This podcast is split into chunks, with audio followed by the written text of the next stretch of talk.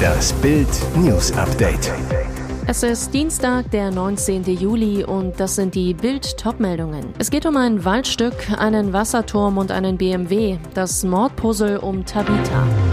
Krise pervers, mehr Geld für alle EU-Bahnen. Die ersten Fotos, hier landet De Licht in München.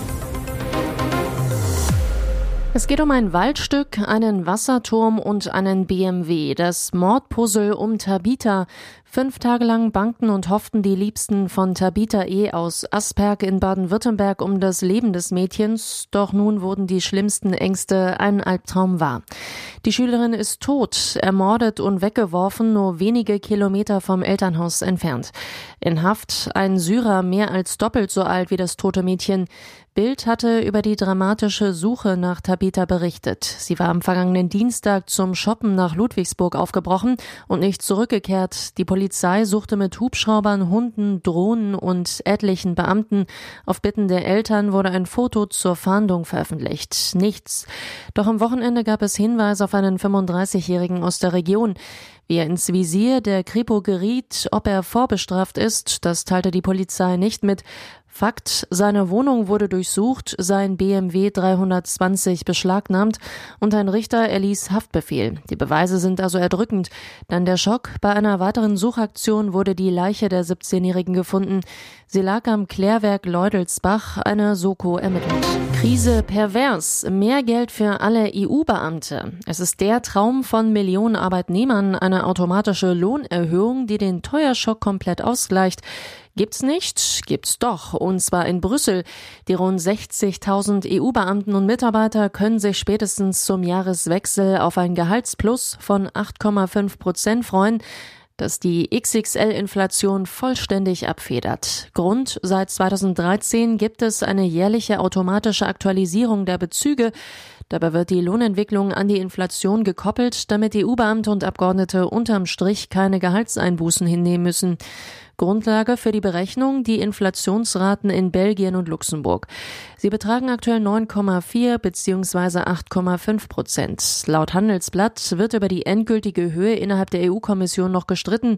Alles zum Geldsegen für die EU-Beamten lesen Sie auf Bild.de. Matthäus de Licht ist in München gelandet. Am Montagabend um Viertel vor acht kam Bayerns neuer Abwehrstar mit einem Privatjet am Flughafen an. Sommerlich gekleidet in kurzen Hosen, Poloshirt und Turnschuhen, komplett in schwarz. An seiner Seite im schicken weißen Kleid und weißen Sandalen war Freundin Annike Molena. Sportvorstand Hassan Salihamidzic, der technische Direktor Marco Neppe und Bayerns Spielerumsorger Johannes Mössmann nahmen den neuen Star am Privatfliegerterminal in Empfang. Um 20.01 Uhr düsten sie im roten Audi davon. Lange wird er aber nicht in München bleiben, denn De Licht soll schon heute wieder in den Flieger steigen, um in Washington einzutreffen. Da befindet sich die Bayern-Mannschaft nämlich aktuell auf PR-Tour. Bei ihrem Abgang atmete nicht nur Günther Jauch erleichtert auf. Wer wird Millionärkandidatin Christine Kurzmann schmiss seinen Quiz-Klassiker Montagabend fast im Alleingang. Die Sozialpädagogin aus Essen hatte ganz viel zu erzählen und forderte den Moderator sogar zum Schlagabtausch heraus. Schon vor der ersten Frage hieß es Quasselalarm. Kurzmann saß schon zum zweiten Mal in der Sendung, schaffte es aber erst jetzt auf den Ratestuhl. Dementsprechend aufgeregt war die Ruhrpottlerin. Als sie auch seinen Gast kurz vorgestellt hatte, meinte Kurzmann, ich bin froh, dass Sie wissen, wer ich bin. Ich weiß das gerade nämlich nicht mehr. Das nächste Problem, sie hatte ihre Lesebrille nicht dabei. Zum Glück sind die Buchstaben so groß. Außerdem liest Jauch die Fragen bekanntlich immer vor. Bei 500 Euro kam bei der Kandidatin akute Planlosigkeit dazu. Alles zum Auftritt der Ruhrpott-Quasselstrippe bei Wer wird Millionär gibt's bei Bild.de. Zwei Gefangene im US-Knast geschwängert. Hier steht die Transinsassin als Mann vor Gericht. Im Knast lebte sie als Frau, aber vor dem Richter stand sie noch als junger Mann. Transfrau Demi Meiner ist biologisch gesehen ein Mann, sitzt momentan eine 30 Jahre lange Haftstrafe ab.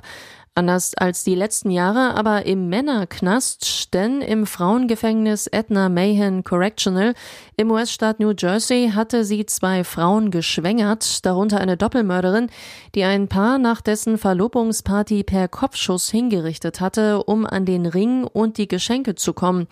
Meiners Knastkarriere begann mit 16. Vor Gericht erschien der Teenager damals als Demetrius, also als Mann.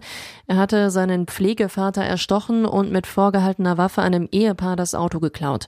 Meiner kam dafür in ein Gefängnis für Männer, doch 2020 begann Demi im Knast ihre Transition zur Frau kam 2021 in den Frauenknast. Wegen der entdeckten Schwangerschaften vor zwei Monaten sitzt Meiner nun aber wieder im Männergefängnis.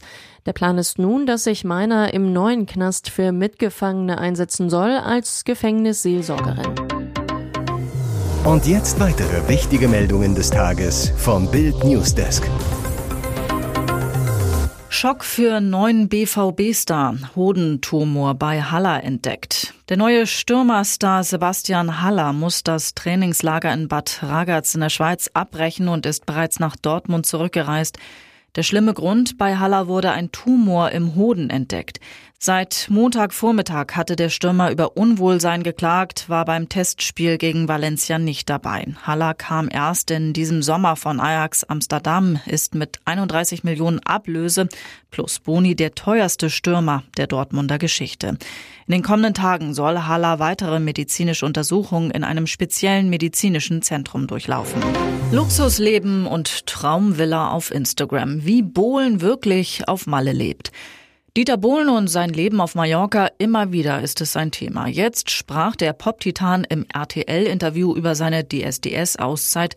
Im Hintergrund Pool, riesige Villa, eine Luxusinszenierung. Denn das Interview wurde in der Villa von Makler Marcel Remus gedreht.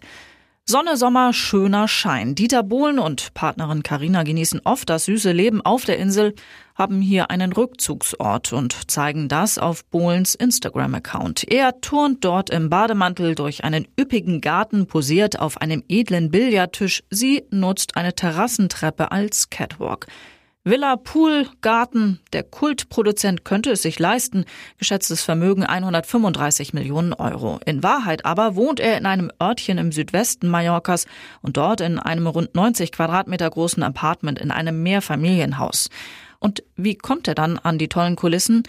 Ein Freund zu Bild, Dieter nutzt seine Verbindung, ihn kennt ja jeder auf der Insel.